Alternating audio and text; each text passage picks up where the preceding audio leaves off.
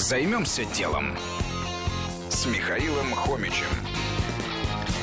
Бизнес на грузовиках и спорте или история компании Evan. Эта история началась достаточно обычно для России. Четыре простых краснодарских парня, Алексей и Максим Ческидовы, Павел Макаров и Михаил Мартынов, купили грузовик и возили на нем грузы за деньги. За пару лет работы автопарк разросся до 100 машин. Дела пошли в гору, но одновременно возросло и число проблем.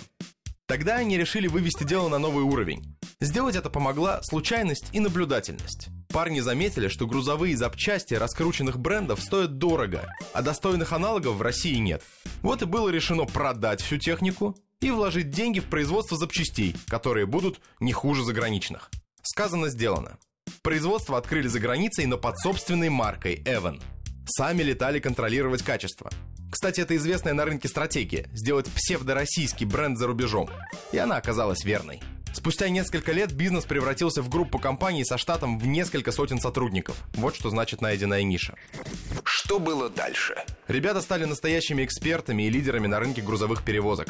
Стали зарабатывать на тахографах, это контрольные приборы в грузовиках, и ограничителях скорости. Но появились и совсем другие направления.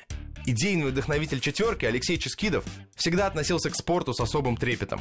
Когда-то именно занятия триатлоном буквально спасли его от саморазрушения. Именно поэтому он создал ныне знаменитые среди любителей беговые старты серии «Титан» «Весенний и осенний гром».